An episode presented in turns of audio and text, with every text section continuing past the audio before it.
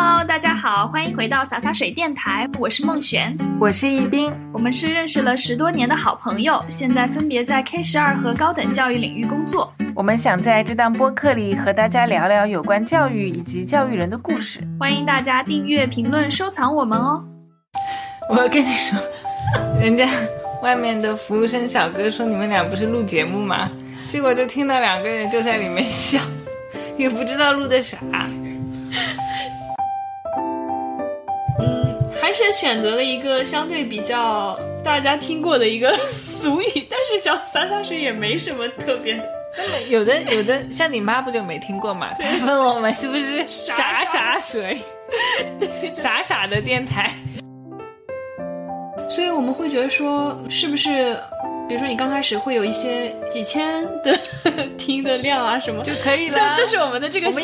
象，对，我们就觉得几千可能是会很多。结果后来发现出来的时候，有一百可能都已经很好了，都根本没有一百啊，没到一百，几十，对，就是自己在听，还有我爸妈，对，还有我们的朋友，对。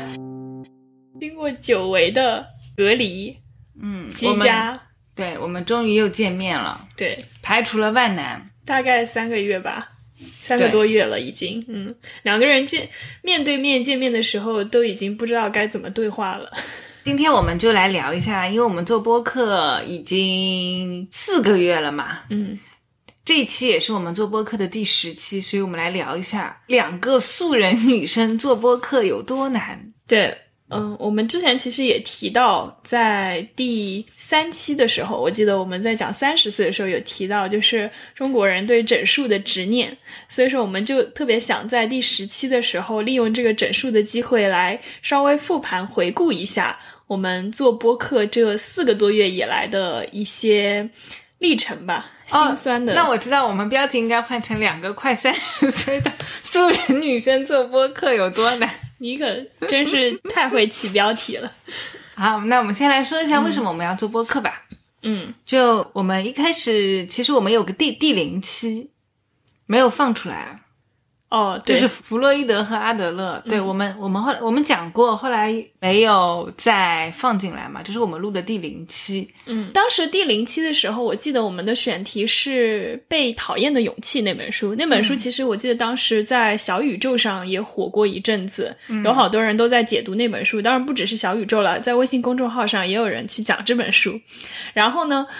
因为我自己又对心理学蛮感兴趣的，你就是当时也正好在看相关的书籍，所以说不是正好是特地 啊，特地 去看了一下相关的书籍。你也想知道就为什么大家都在讨论这本书？因为你的同事也给你推荐了，我记得，嗯，对，所以就我们当时就一拍即合，觉得说，哎，这个话题好像不错，所以我们是在去年六月份的时候，我记得我们录了这一期播客。对，在炎炎夏日里面，嗯，后来录完了之后，这个创业计划就搁浅了。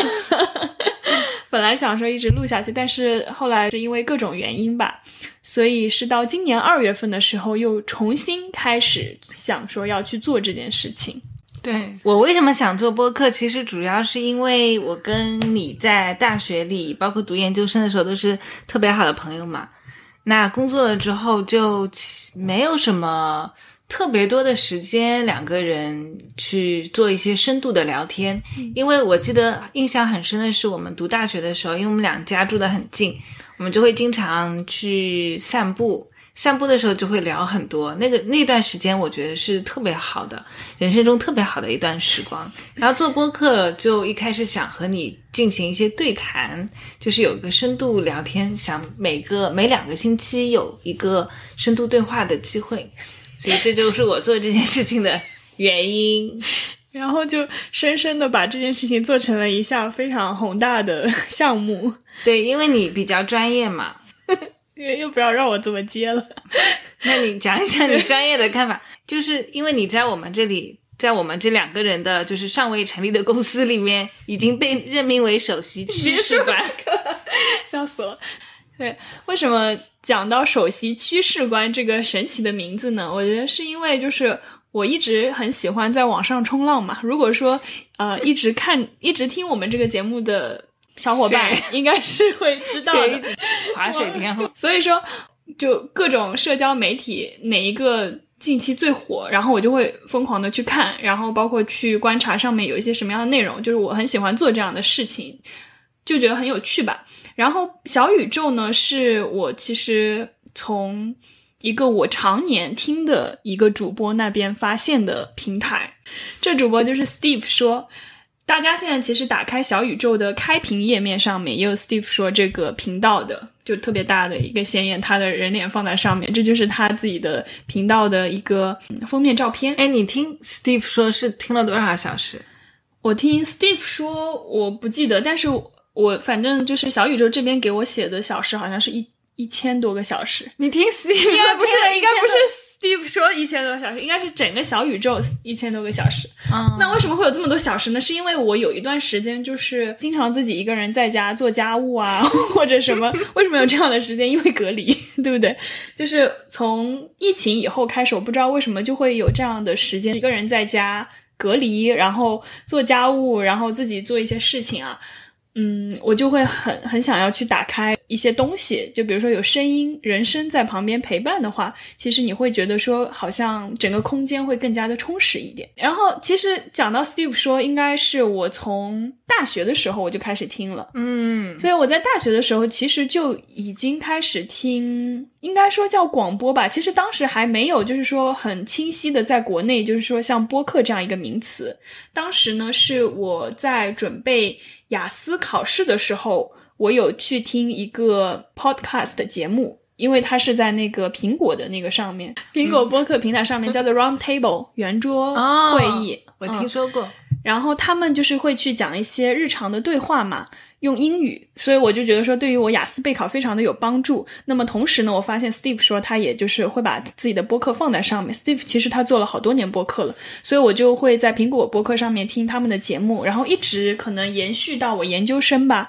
到以后，呃，我工作的时候，可能有好长一段时间我都没有这个场景去听播客。嗯，一直到最近可能几年，近几年疫情的时候，我发现我有更多独处的时间。所以播客就成为了一个经常去陪伴我的一个背景音乐吧。我以为经常陪伴你的是我，结果是播客，笑死！其实我在通过 Steve 说知道小宇宙这个平台的时候，当时我发现还蛮少有人知道的，因为可能是去年的年初的时候，那他跟另外一群在播客界做了蛮久的嗯频道，可能入驻到了小宇宙。然后大家开始在这个平台上面去持续的更新自己的节目，嗯，那那个可能是小宇宙它的一个刚开始的一个阶段，嗯，在那段时间呢，我记得我虽然自己在小宇宙上面听，但是身边听的人不多，包括我当时在跟你说小宇宙这个平台的时候，你好像也不太清楚，包括对于播客这样一个形式，你可能也不是。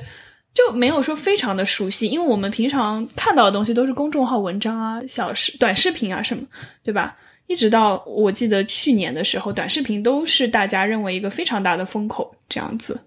我一直 对每一个 A P P 我都不是很清楚，所以你就不是网上冲浪选手吗？我到现在手机里也没有微博，也没有抖音，嗯，也没有小红书。对，然后我就是这种平台上面都都用了很久，然后经常在这些平台上面看，就其实我觉得也不太好，我经常就看这种非常短平快的这些信息嘛。但播客就是很深度的了，嗯，对，所以播客算是我当时为数不多的，就是那种深度内容的供给平台吧。嗯然后，那就是回到说，我跟我的朋友去推荐博客的时候，很多人都会说：“哎，哦，是这样一个东西。”那么，我感觉我好像没有什么场景去听它，对吧？你就像比如说，当时我记得你说，就大家工作很忙啊，或者说，比如说跟呃其他人一起住的时候，你可能就。不会，就是说自己耳朵里面一直放着一个东西，因为你可能要跟别人进行一个交互啊什么。对，我主要你知道吗？我从小有一种担心，就是人家说你经常听 M P 三嘛，那个时候 M P 三说会听力下降，所以我真的很少听听什么，把耳机放在，所以我现在听力都很好。我一般都是用音箱。放出来。对，所以所以我的意思就是说，我当我自己一个人在家的时候，我可以公放，就我的整个空间被这个东西给充满着。所以就是播客的这个场景其实是非常重要的。你作为一个听众的时候，小宇宙在做的时候，它其实是也有很用心的去做这件快事情。给大家看看，对比如说大家现在从小宇宙那个微信里面大家，也拿起手机看，对，从微信里面打开小宇宙的这个任何一个节目，或者说这个平台的话，你会发现它这里左上角，左上角它这里会有个散步时听播客上小宇宙，通勤路上听播客上上小宇宙，眼睛好累听播客上小宇宙。一个人一个人，听，对他其实给了你很多的场景的选择，我觉得他是他其实还蛮聪明的，我就找到大家的痛点。对我通勤路上就不敢听，因为我把那个音量调，嗯，我最多调两个，调到第三格我就担心我耳耳朵会聋，所以就是我我我在地铁上的时候，我一般只刷手机。嗯所以我 我在想，是不是播客它在兴起的时候，其实也是带动了那个耳机的，对，就或者说无线耳机跟无线播客的兴起有有一个很大的关系。对，就是他们两个可能相辅相成，会有这样一个作用。嗯，比如说我们再去看播客它的一个起源，或者说现在做的比较好的国家，我觉得美国肯定是播客这个盘子做的比较大的国家之一，对吧？其实是苹果定义了播客，嗯嗯因为所以我们后来在小宇宙上面，比如说你托管给小小宇宙了，然后你要上传一个封面照片，它的那个图片的尺寸其实是苹果播客定义的，嗯，所以也是其实有了苹果之后，你才真的有播客这样子一个概念。嗯，我觉得这当中可能也跟美国它自己本身的一个地理状况，跟它的这个社会文化的一个可以讨论的话题的开放度有关。就比如说，你经常在美国自己要自驾，然后开很远的这个路。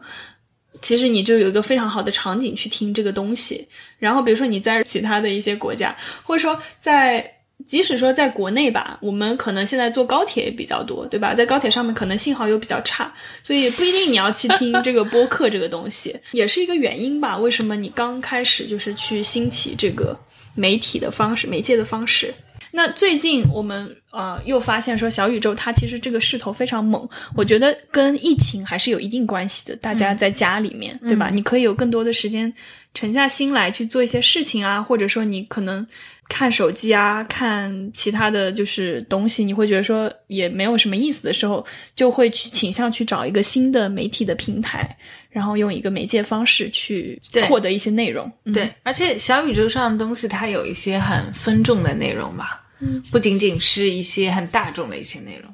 我我作为一个播客的最初的这个听众嘛，我是觉得说它里面包含的内容信息是非常多的，嗯，其实也跟你要做播客的这个起源有一些相关性。我就觉得说我们两个人对话的内容还蛮很有适深合，度或者说我们的内容就非常的多，非常的丰富，对，然后它的内容丰富到，就是说你可以用一个播客节目去把它给承载住。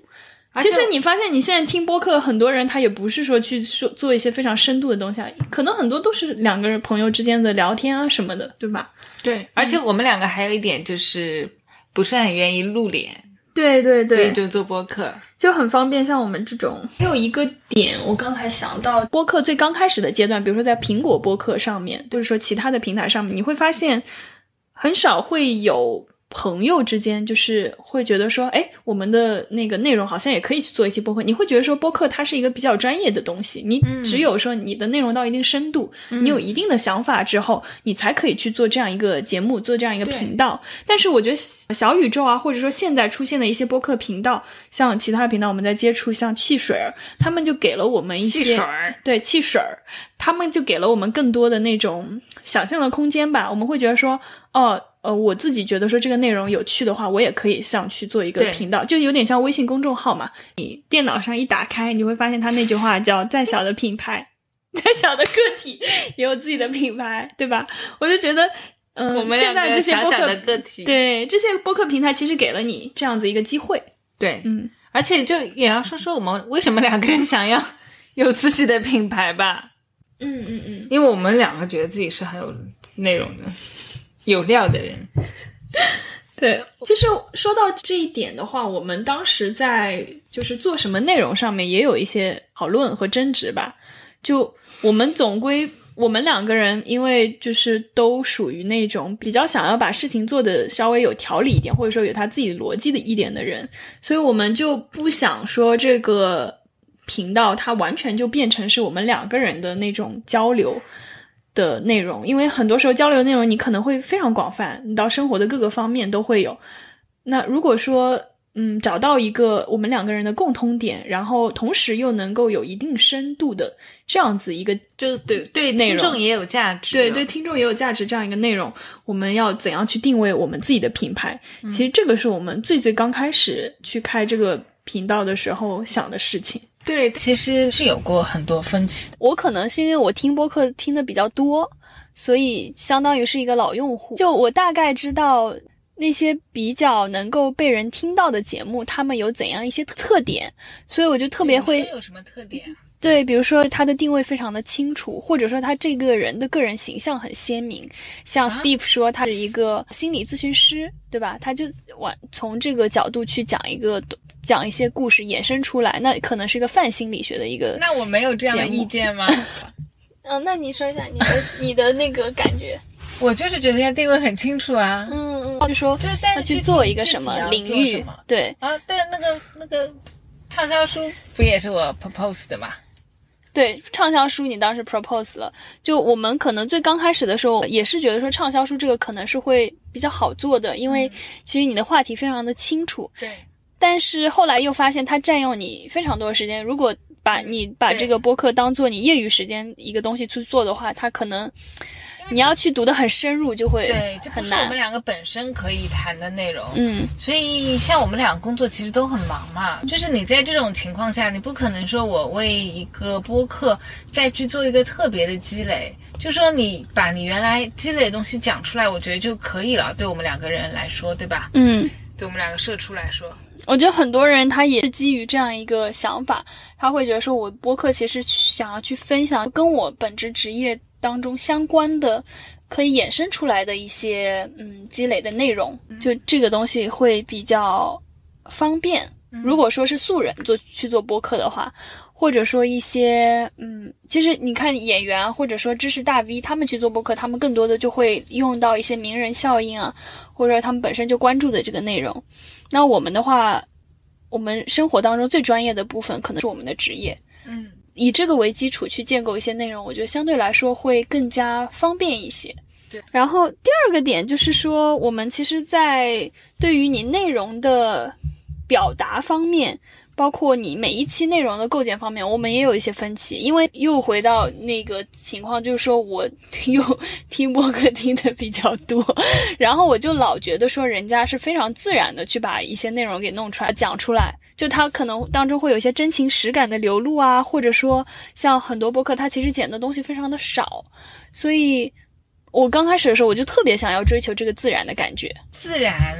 它是一个努力出来的结果。像比如说，你看一些访谈节目，看起来很自然，不是说本身录的就很自然，它可能最后剪出来的效果是这样的，或者是由于你前期设计的特别好，你跟这个嘉宾之间有很多的这个了解，就像我们两个聊天，就要比我和一个不认识的人做播客肯定会更加的自然嘛，因为我们两个对彼此都很熟悉，说话的时候。你说话的这种感觉是一种很自然的聊天的感觉，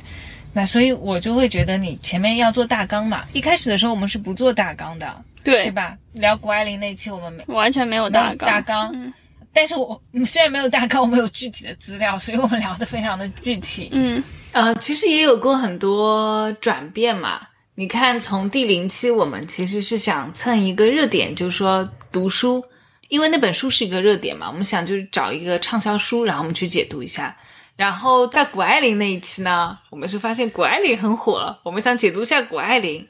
结果就发现其实做起来很累，就你要先做很多的功课。功课，对我们是到后面经高人指点，你发现哎，你去有一个什么样的 topic，然后去采访一个人，其实要更加容易一点。因为我们两个当时做谷爱凌那一期有的。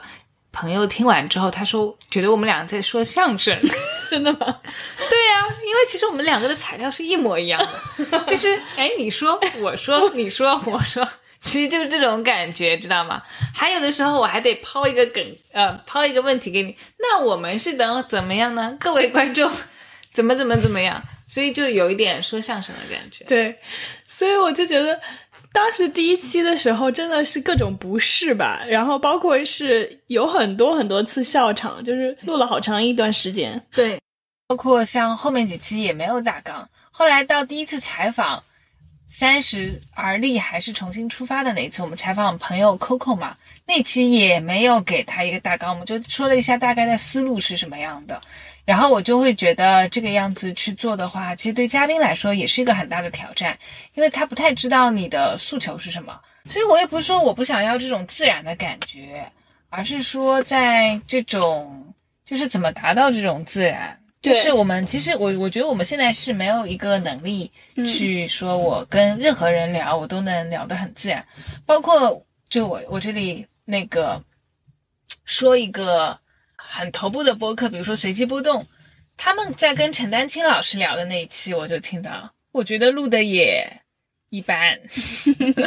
就那期其实下面会有很多争议嘛？对，因为嗯，对，就是他们他们其实是非常有经验的了，随机波动做了很多，但他们仍然无法驾驭陈丹青老师，你就明显的能感觉到他其实没有那种很强的一种对话感。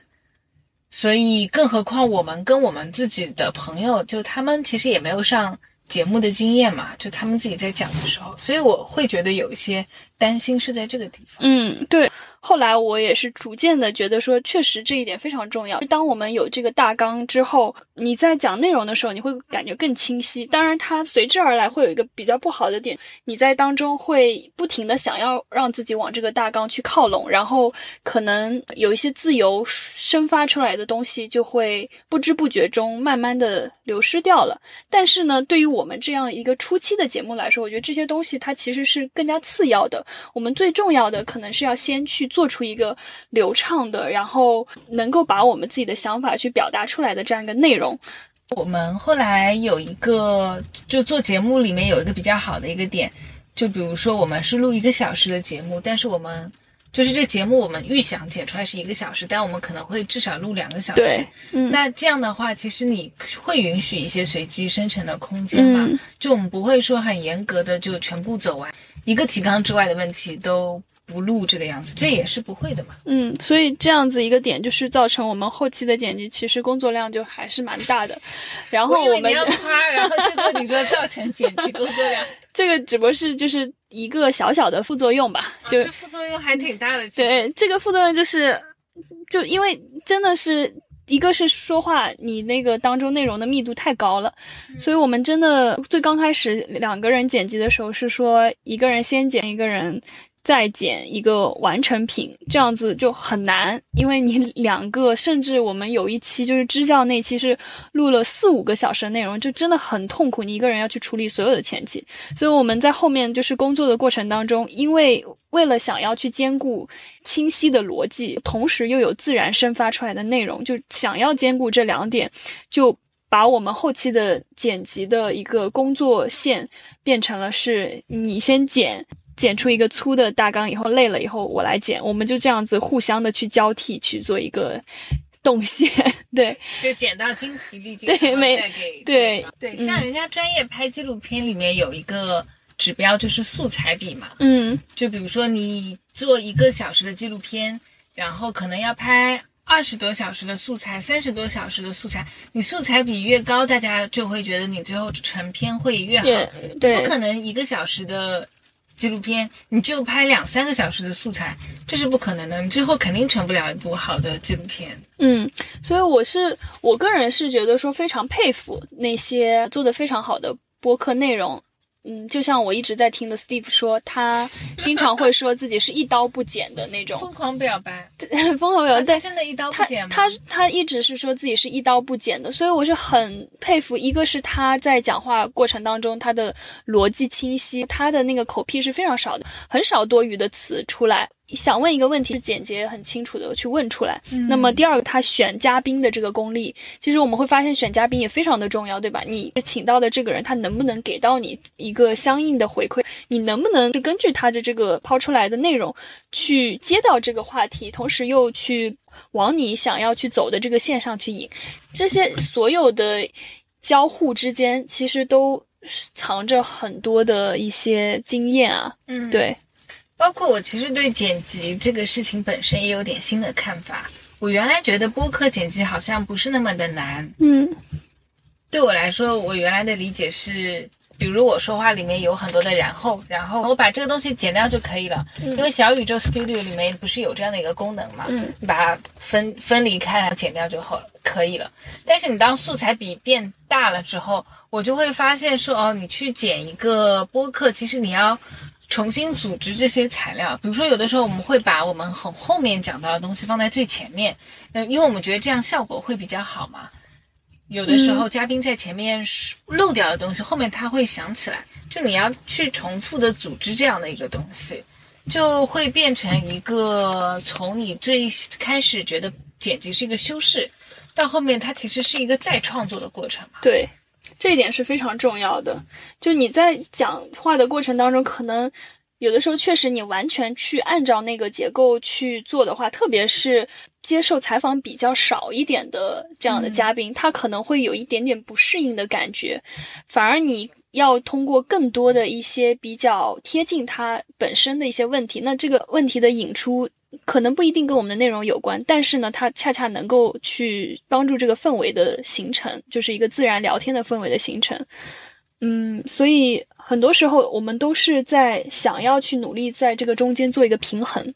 所以，嗯，我感觉在这个过程当中，我们确实还是有很多的提升吧，跟锻炼。包括我自己现在在平时的说话过程当中，我都会。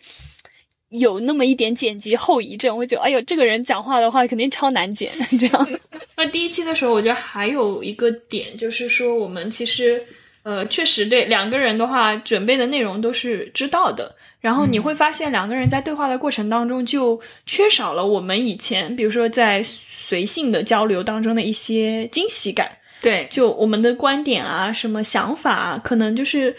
缺少了一些碰撞的感觉。就不太像聊天。嗯嗯嗯。对对，因为都是我们一起准备的。对，嗯，其实这里就扯到另外一个方面，就是说，很多人可能会问，或者说会觉得说播客非常熟悉这样子一个方式非常熟悉，因为他会觉得说，之前我也听过广播啊什么。就我个人是觉得说，播客它跟广播还是有非常大的区别的。就像我们第一期做的时候，我觉得就有一点像广播的那种感觉，因为你好像就是准备好一个内容，然后你把它给说出来这样子。我会觉得播客它这个东西可能会有更多的随性跟自然抒发的这种东西在里面，所以你会发现很多节目里面就是大家可能会有一些情绪的流露啊，比如说我听到有些嘉宾。我我印象非常深刻的是，在梦妍的《无人知晓》里面，有一期减七的那一期里面，嘉宾就是会，比如说被一个手机短信给打扰啊，突然说，哎，我这边有一个朋友刚有一个同事刚跟我说他离职了，他们马上创业困难，对，创业马上声线就非常的哽咽，你就会觉得说这个东西非常的自然流露出来，就好像是两个非常真实的人在那边跟你分享。你什么时候也哽咽一次啊？对，期待。所以就是我觉得播客它就是有这种东西在，你会觉得说它其实跟广播之间还是会有一个本质上的差别的，嗯，不是一个主持人在那边跟你说今天我们的节目是要说什么什么什么，然后照本宣章这样子下去。那我之前在听那个窦文涛他是给小宇宙录的那一期里面，其实他也提到，他最刚开始职业生涯初期的时候，他是做广播员的。虽然说当时广播员的时候，他也有深夜跟观众对谈的机会，深夜电台、深夜电台那种对谈机会，但是很多东西还是计划好的，包括会有编辑在那边控场，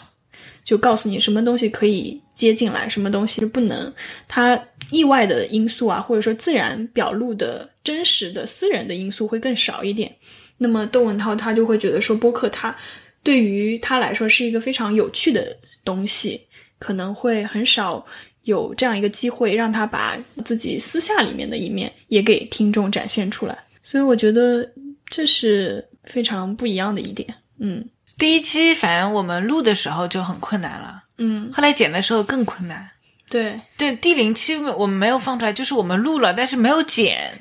我们到现在都还没有完全学会 Audition 那个软件，对吧？，对，嗯，就是当时放在我那个电脑里的，然后我就不会了。我们后来就遗忘了这件事情。很复杂。对我们其实现在就是说，在剪辑的时候，我们用到更多的还是小宇宙跟剪映这两个 APP。对，而且剪辑特别麻烦。现在我们，我们原来是一个人剪一期，现在我们发明了一个工作流，就是一个人粗剪，就是调整框架，然后另外一个人精剪。这样的话就感觉好很多。对，会舒服一点，因为我是感觉说，不仅是我们俩吧，我们俩其实，在聊天的时候，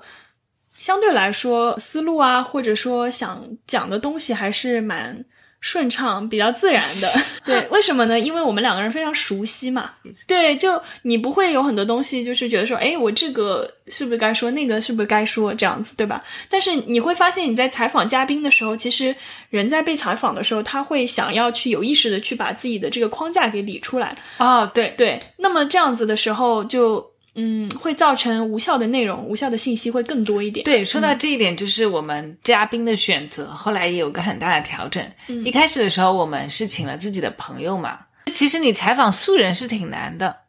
就反而你去采访一个行业内的人会比较容易。我们常常觉得一个素人他可以是一个很有料的人，我们可以从他身上挖出一些有代表性的线索。我们相信每个人都可以，但是呢，虽然是我们相信这件事情，但其实我们现在还做不到这样的一个点。就是你其实引导一个素人完成一个很精彩的故事，相对来说是比较难的。所以就呃对比几期嘛，那到西西那一期我们就觉得特别的顺利，因为西西他是学艺术的，他又教艺术，就在这个行业里面特别特别资深。从这个意义上来说，他分享的那些东西，既然我们自己两个人觉得哎很有料，而且听众听完，像我爸听完他就说，我感觉从这一期开始，你们是一个正式的节目了。嗯，对，那一期开始，其实我们也是推出了我们的一个新的栏目，叫做“与一百个教育人对话对，这个栏目名字好好，对是谁起的？”。因为我这个网络冲浪选手，天天看到很多人就是在那边讲与一百个什么人对一？百个什么，一百个什么，其实它是一个是一个数字给人的一种印象的感觉。你不一定可能做到一百个，但是它是一个虚指。对对，而且他在这里面有一个与一百个教育人嘛，他其实就把我们的定位说出来了。就想到了说与教育人对谈，对因为我们的朋友啊，包括我们所涉及的这个行业里面，教育领域会比较多，或者说我们跟朋友聊天的时候也会讲到这个方面的内容。嗯，那就会这其实这个系列的推出，帮助我们两个人也是助长了很多自信。对，然后还想说到洒洒水电台这个，我们就是为什么要取洒洒水电台这个名字呢？哎呀，这个名字其实后来我们也有后悔过，对吧？嗯，就因为一开始是我们讲我们的初衷嘛，就其实不太一样。一个你的想法就是说抓住这个播客，因为它它是一个很好的分享形式，也很适合我们。然后我的想法就是跟你一起聊天，然后我们两个带着这么不成熟的想法呢，就开始想起一些酷一点的名字。对，非常懵懂的，就是在那边对，做一些然后关于想象。名字，我们其实起过很多，你还记得吗？我们从去年六月份，说实话开始起名字，然后一直起到今年二月份。你之前起一些很酷的名字，叫什么“雨山路副食品店那个这个名字你之前说可以的，然后你后来又反悔”。了。我本来觉得说还蛮酷的，就是有一种嗯日常当中又很朋克的感觉。因为最近不是有很多那些什么乐队啊，当时、当时那个乐队的夏天，好多人好多乐队名字叫这个叫就是类似这样子，比如说对什么新裤子乐队啊，新裤子跟雨山路副食品有什么关系啊？还有些什么比如说那个汪峰不是有什么报家街多少号嘛？哦，对，就这个比较类似嘛。对对对对对，是的。对所以我我们我们当时还就觉得说什么，反正就是讲我们自己的聊天内容嘛，那就起这种名字。对啊，而且就是副食品啊。嗯，然后雨山路是我们以前经常散步的时候的一条路。对，嗯对啊，多酷啊！嗯，你后来为什么觉得不好呢？我觉得可能是因为我还是觉得这个东西它没有办法传递出一些什么信息吧，因为对于然后我们就选了洒洒。就觉得首先就这个东西它太对于我们来说太私人的记忆了，对吧？大家可能不太清楚。嗯，那那你说像五条人是什么东西呢？对，因为人家是乐队呀，是什么 人家是乐队呀，所以嗯，还是选择了一个相对比较大家听过的一个 俗语，但是小洒洒水也没什么特别 的。有的有的像你妈不就没听过嘛？她问我们是不是 洒洒水，傻傻的电台。就洒洒水，我们为什么起这个名字？大家可能听到也会觉得说好随意啊，就确实是到最后真的也想不出什么很特别的名字，然后又不想起的非常正式，所以就变成了洒洒水电台，就是随便啦，就是一个广东话的俗语嘛，就随便啦，这样子对，嗯对，是的。嗯，哎，我想起来，我们早很早期的时候有一个粉丝还是啥另外一个同名电台的，就比较像像的名字的电台的主播，对吧？对对，他就说好巧嗯也是洒洒水，洒洒水呀，这对，好像是这样子。然后最刚开始我们成立的时候，他们还在下面有说啊，大家好巧哦，就都可以起了这个关名字。对对对对对，所以我觉得就是小宇宙，它其实它这个社区做的还是蛮好的。它这个社区、很友善。对，有一点让我想起来知乎当年就最刚开始初期的样子。我也是知乎的 早期早期深度用户对对对，就他他反正嗯也很久了嘛，大家会我不知道很有没有多少人去现在还去关注知乎啊或者什么，嗯，就它在最刚开始的时候也是一个社区的感觉，是一个很友善，包括质量非常高的问答社区。当然这里不是说知乎现在就完全不行了，就我觉得不是随完全不行，对它，它是随着你的用户量的增大，势必在那个内容上面，或者说就慢慢有小学生开始提问或回家家庭作业问题的。精度啊，或者说嗯、呃回回答的深度方面，会有一些妥协吧，会有一些让步。对，对，所以嗯，小宇宙现在它就是可能是一个非常小而美的社区。对，就像哔哩哔哩也是的，它原来是个二次元嘛，嗯，后来像我这样的人也进了哔哩哔哩，开始看，所以就还还是挺不一样的。当时第一期节目做了之后，其实很激动嘛，是二月二十二号，对吧？嗯二零二二22年二二月二十二号，当天那一天，我记得大家好多人都在讲那一天日子多好，什么反过来正过来都是一样的。对，然后我们那期上线就是今天谷爱凌让你焦虑了嘛，嗯，今天你因为谷爱凌焦虑了吗、对，然后我们俩还讨论说怎么去推广嗯，这个，就是还纠结了一下要不要发朋友圈。是的，是的，就非常的不好意思。我们就讲到说推广吧，推广这个方面，嗯对就我们最刚开始其实是怀着非常兴奋、激动的那种心情去做小宇宙的。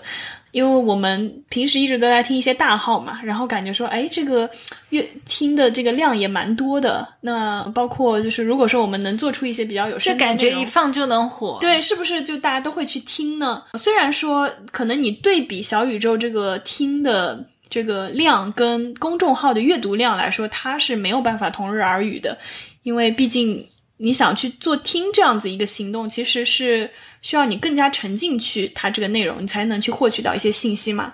所以我们会觉得说，是不是？比如说，你刚开始会有一些几千的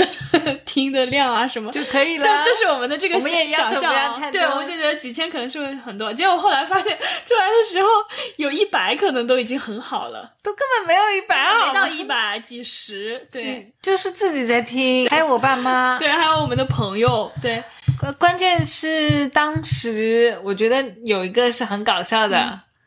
就是我们我在学校里面，我们学生自己也做了一个播客嘛。嗯然后当时出来之后是在我们的播客之前，然后我们学生的这个播客出来之后就很惨淡，嗯我就发微信给你，我说，哎，他们怎么小宇宙不推我吗？你说不要着急，做了几期之后，小宇宙会推的。然后结果我们自己做了之后，第一期的时候你就非常着急，说小宇宙怎么不推我们？对的，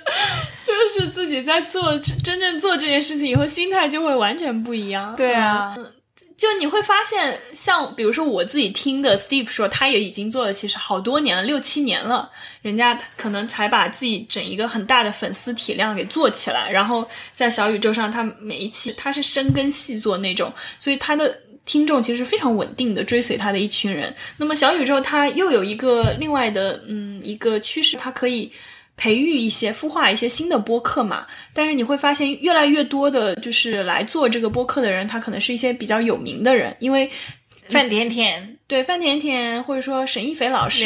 其实大家都是互相的去利用对方的这个内容啊，或者说名气啊，去把自己的这个盘子给做大做做好嘛。对，做大做强。刀姐，包括所以对刀姐，所以我们其实就是嗯会觉得说，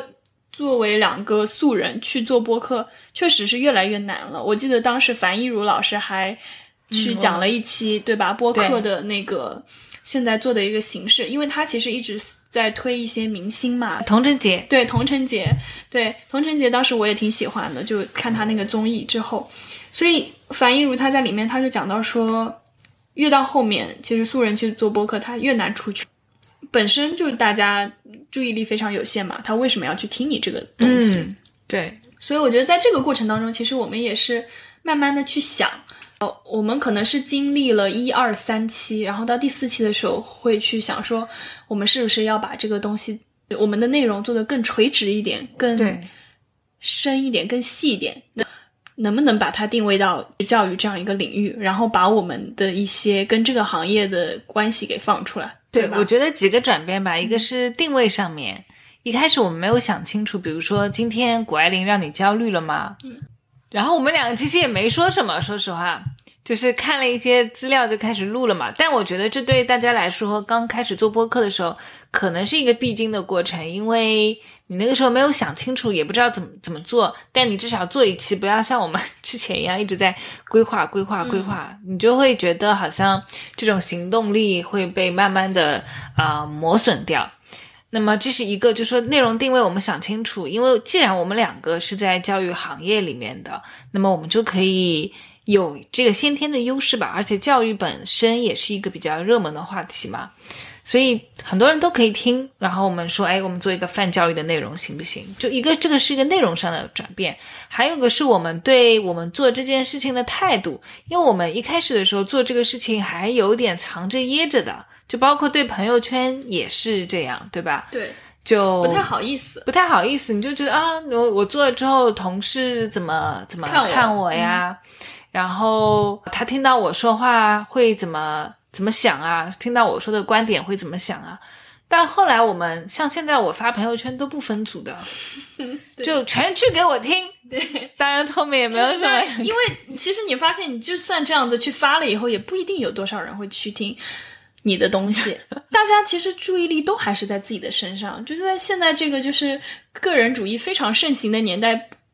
很多人都有自己的品牌，那么其实我们最刚开始去做这件事情的时候，还是说个人的一个自尊心会对，而且你就会发现你在顾及这些事情的时候，你做出来的内容就没有一个特殊性。嗯就因为你没有一个，因为我们本来说播客嘛，它在跟文字不一样，可能你看一篇文章，你不知道这个人男的女的，但你听声音肯定能听出来，包括一些声音的特质嘛，所以它其实能很反映你个人特质的一些东西。但是呢，你另外一方面，你又把自己的信息保护的很好。哎，我就记得有一点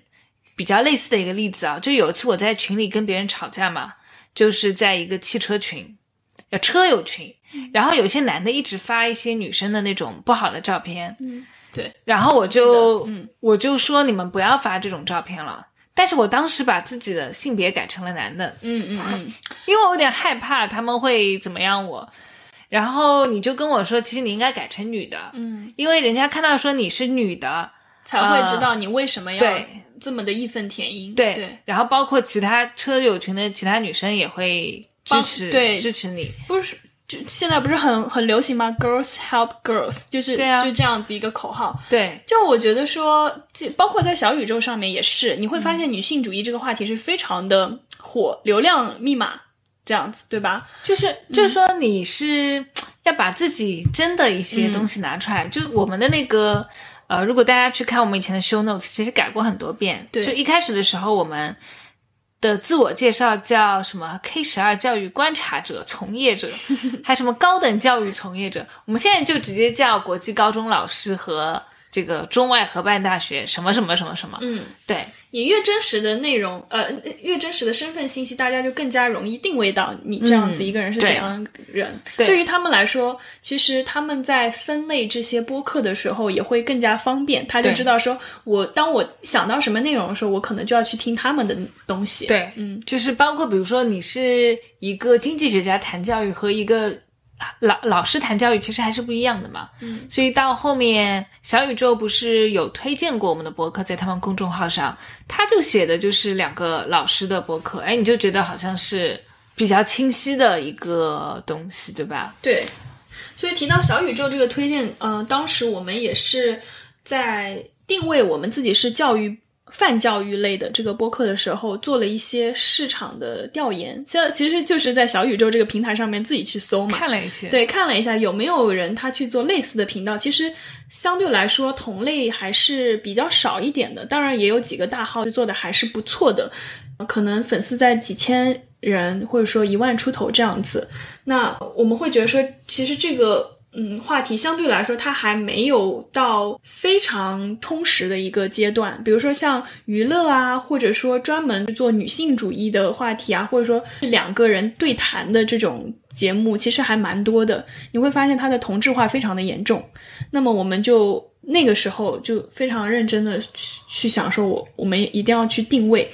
呃，是教育人，然后呢还加上了一个在上海，对吧？我们其实还加上了这个上海也是嗯一个标签。嗯因为你说你这个人是在上海、在北京、在深圳，你就知道是完全不一样的一些人，对，吧就不太一样。他们的教育生态啊，包括你接触到的人群，然后你关心的一些话题，其实都不太一样。对，这就好像就是在网络世界里，你给自己卡一个坐标嘛，你的横坐标是什么，纵坐标是什么，大家才能找到你，对吧？如果你是个很模糊的，你就哎，主播名字是什么？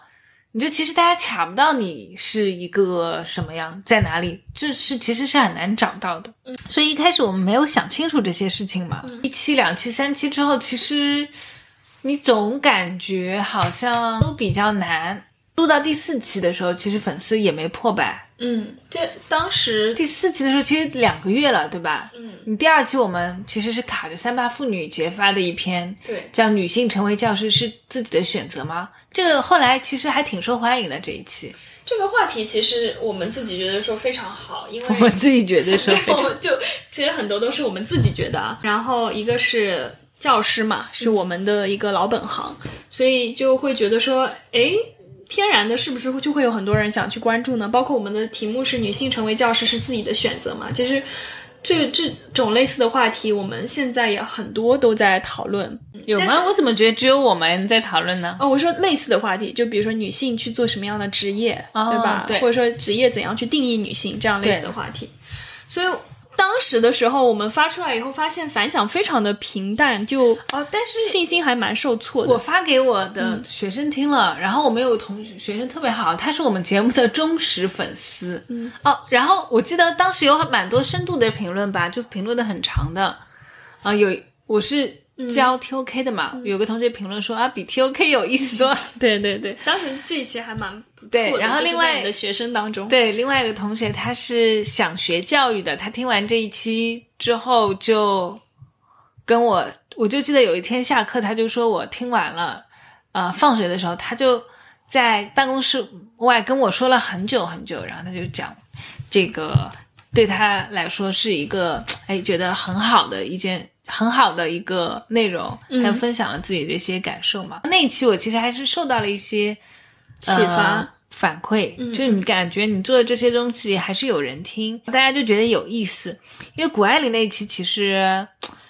没有什么新的东西。，对也没有什么意思吧，我觉得你 自己在这里说自己的节目没有意思。大家可以听听这第一期有多没意思。对，可以。到第二期的时候，我们其实是从自己的角度出发嘛，就在想，哎，我自己做老师是一个自己的选择，还是说一个社会的选择？所以到第二期，我们觉得还做的不错，终于敢把这一期就分享给别人听。第一期我们其实没有怎么分享给别人听啊，嗯，对的，对的。就自然很自然的放在平台上面，当然后来也没什么人。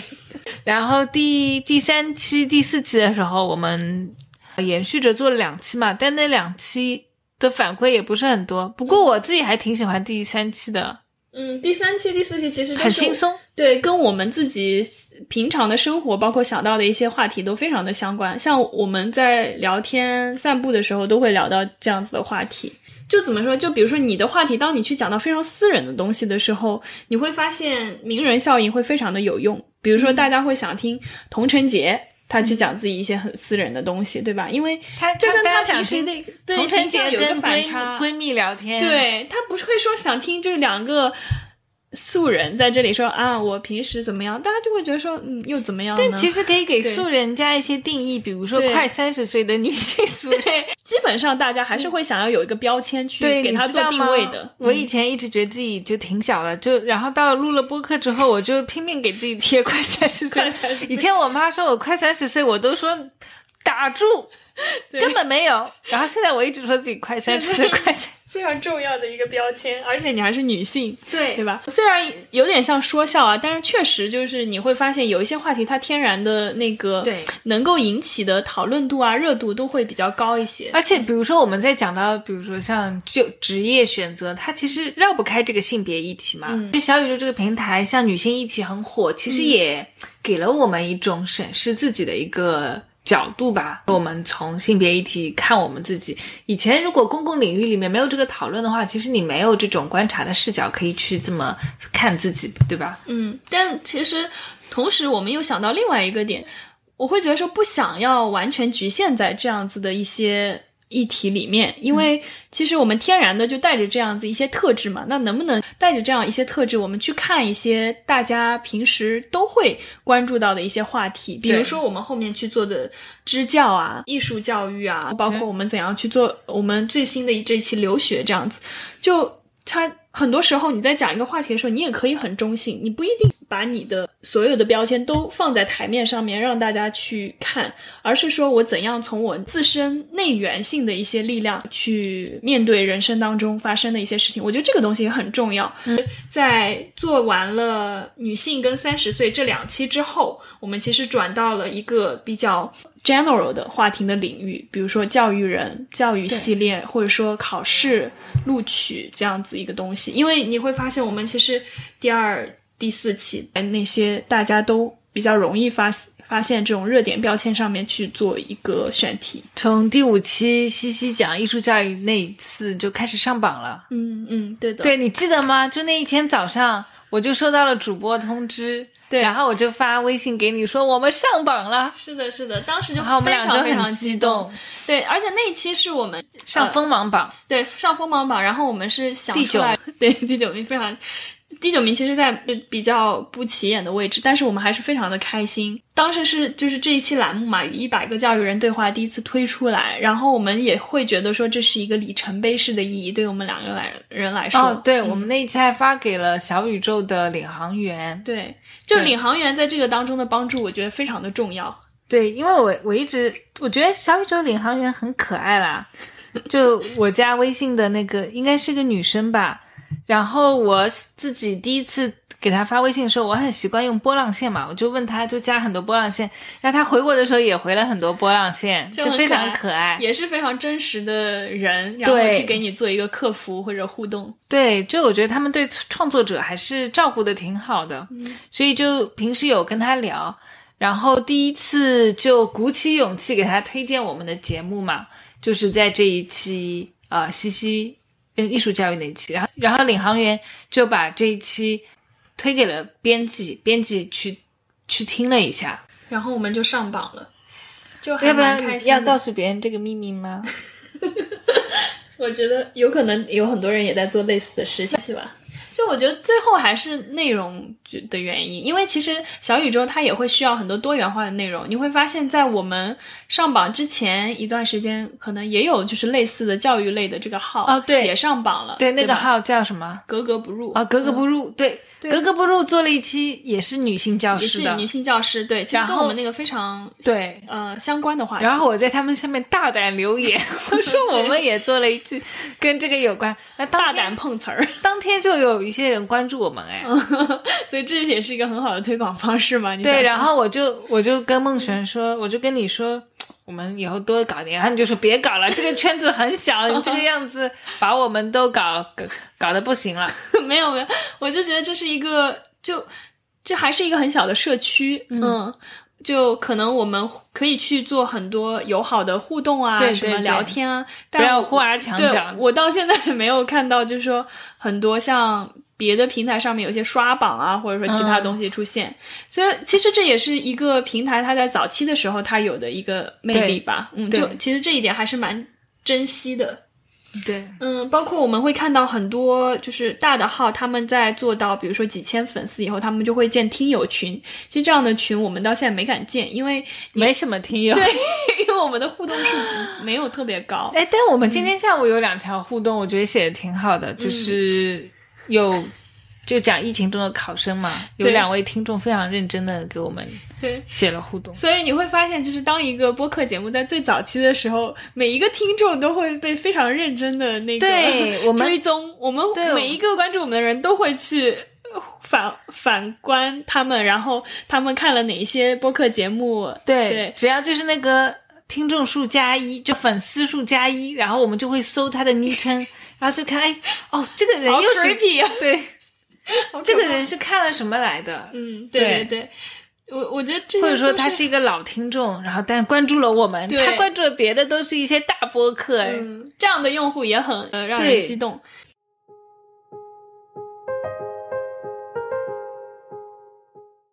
好，我们继续开始录啦。嗯，然后我们现在换了一个地方，我们现在就是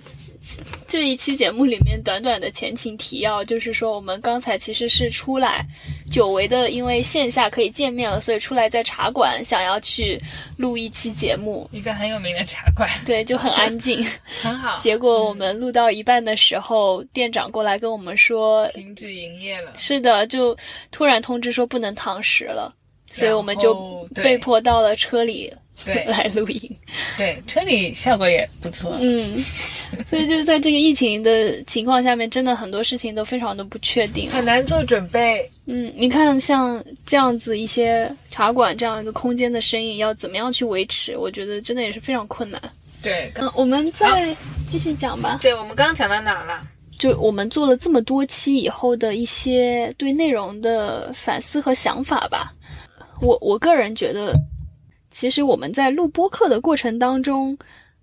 自己个人也是有提升的。就比如说你说话的方式啊，包括你在进行一个内容输出输出的时候，其实会更加的有意识，把自己的话给说的有逻辑、有条理，然后相对比较完整。方便自己后面剪嘛。对，方便自己后面剪，因为如果你讲的非常的破碎的话，真的剪辑起来非常的痛苦。对，以前我们说话可能是比较破碎，然后说话有点黏黏的感觉。，对，很随意。现在我们就会一句话说完，对吧？一句话说完，开始下一句，这样就比较好剪。嗯，你会发现在生活中这么说话的时候，好像也会让别人觉得比较好。嗯原来我们两个还不是这种状态。哎，做到第十期，我可以听我自己的声音了。嗯，就说你就我第一期的时候，我就没办法听，就我就记得害羞。第一期不是谷爱凌那一期出来了嘛？嗯我爸妈他们呢，因为没有耳机嘛，他们就拿那个手机就在那边放。嗯我爸爸在房间里，我妈妈在厅里面，他们两个同时放。我走到这里，我就可以听到他在放我这一段；走到那边就可以听到我那段。然后我就听到我自己在说一些观点，我就觉得啊，这个家没有地方可以待了。好像当众那个作文被读出来那、种感觉。现在他们就在那边放，我就觉得无所谓，嗯，就就有锻炼出来。真的这个还是蛮不一样的。我之前也是，我就听，就你回再去听的时候，你会觉得好好不好意思，我怎么在这里讲这种话？你就是不要放了，不要放了。对，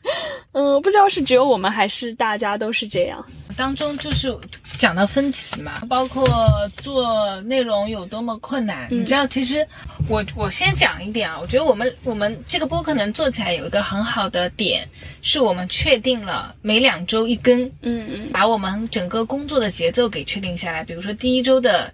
周一下午我们会开选题会，大概聊一下什么选题，周末录制。第二周的周四或者周五发，就基本上是这样的一个工作节奏。你就会发现，你每周一的下午去开这个选题会的时候，你无论如何都会出一个选题嘛。所以你出了这个选题，你整个的工作就可以推进，而不是我们之前不是有很多创业项目嘛，我们就想做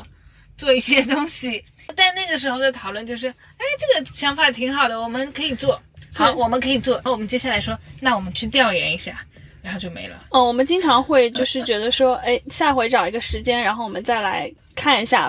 我们找到的这个市场的结果是怎么样的，然后后面就不了了之。对我们之前想做过很多东西的，嗯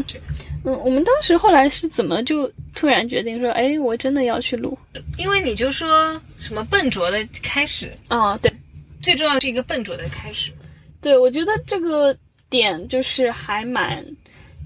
嗯，蛮关键的，对于我们来说，因为我觉得很多时候你 不是我们呀，不要说别人好吧？就我就只说我们自己吧，就是经常会觉得说我要把它做得很好，然后我才可以把它给推出来。就像我们最刚开始的时候，你看我们第一期好像都不是很敢分享嘛，就是因为我们做的不是很好。但是我们做了，就当你做完第一期，跟你没有做，然后你去想象第一期的。那个状态是完全不一样的。你做完了以后，你就会觉得有这个东西放在那边作为一个基础，你可以踩着上垫着它，就是上去再去做第二期、第三期这样子，它其实会变得更加容易一点。哎，对，嗯，而且我我发现就是有一种自我想象，我你总是会把自己想的过好，嗯，就是我们在录谷爱凌那一期的时候，我想象中我们聊的是很好的，对，但结果发现就尬的不行，特别特别的尬。两个人就是那种，你 Q 一句我 Q 一句，最后也不太能聊出来什么新的东西。嗯，对。所以，但是我觉得，就大家真的是要接受，就是你要接受这样子的你。当然不一定就是你们都跟我们一样，就第一期录的这么那个。很多人他第一期可能就很厉害了，对吧？但是我们反正就是完全是没有经验、零基础、小白，然后去做这个事情。我觉得应该会有蛮多人会是这样一个情况，就是。你真的就得先开始，就像你去写一个东西，什么你就先写完第一行，可能跟你没写，然后自己在那想象就完全不一样。嗯，而且一定要做第二期。我今天学到德语中的一句话，嗯，但是我忘记怎么说了，就说只做一次和没有做是一样的。嗯，就你做完第一期以后，你一定要去想说你第二期接下去要怎么样去做。对，然后我们工作流程里面还有一期是复盘，嗯，就是我们每一期做完之后，对，会复盘复一下，然后有的时候复盘的时候也会比较的互相指责吧，就是互相这一期怎么没有做好？我觉得是因为你，对，是吧？是吧？然后说为什么要说我？我觉得是因为你，然后我们就开始互相哭诉，这样子会有这样一个情况存在。但是，但是就很好的一个点是，我觉得我们两个相对来说都是属于比较开放的心态。嗯，我觉得做这件事情不是事情先行，而是我们两个做这件事情，嗯，这个东西先行。所以无论如何，我都会给我们留下一个缓冲的空间，因为我们总是要两个人做这个事情才有意义。对，所以我后期其实是通过小宇宙，也是听到了很多。新的播客，那这些播客可能是就是两个人或者说三个人一起去做的东西。其实像我前期听的那个 Round Table 也是三四个主持人吧，但是他们还更多的是一种广播的性质。后面在小宇宙上听到了很多，比如说朋友之间啊，或者说工作伙伴之间，他们去创建的这个播客节目，其实是非常不一样的那种氛围，包括感受，你会感受到更多的一些碰撞。在过程当中，其实也会慢慢的，比如说你追着一个播客去听，会慢慢的听到关于主播之间的一些友情啊，或者说各种生活当中的一些老友记，对，呃，各种生活当中一些细节的发生啊，就这些东西真的是非常温馨跟有真情实感的存在。嗯，那还有一个点就是特别想说的是，在我们自己去做播客以后，会发现我听其他播客的时候的心境。就跟以前发生了很大的变化，就我我总感觉自己不再是一个非常纯粹的听众了，不再是一个纯粹的欣赏内容的人。在听的时候，难免会有更多的比较的心态吧。特别是在我我们刚开始做的时候，你比较什么？会非常的明显，就会会想说，诶，他的这个内容是怎么选出来的？然后我们反观是怎么做的？然后他这个选题，他用怎样的逻辑去讲述这个故事？就你在听的时候，会有很多很多。其他的杂念进来，但像我以前去听的时候，我就会非常纯粹，好像去欣赏一个东西。杂念。哎，不过我觉得，就是我们有的时候会把播客的门槛想得太低了，特别是刚刚开始做播客的人，因为你看，像随机波动啊，他们本身就是三个媒体人，就他们可能在做播客的时候没有特别的去想这个选题，因为他们已经在媒体中得到了很多选题的训练训练。嗯。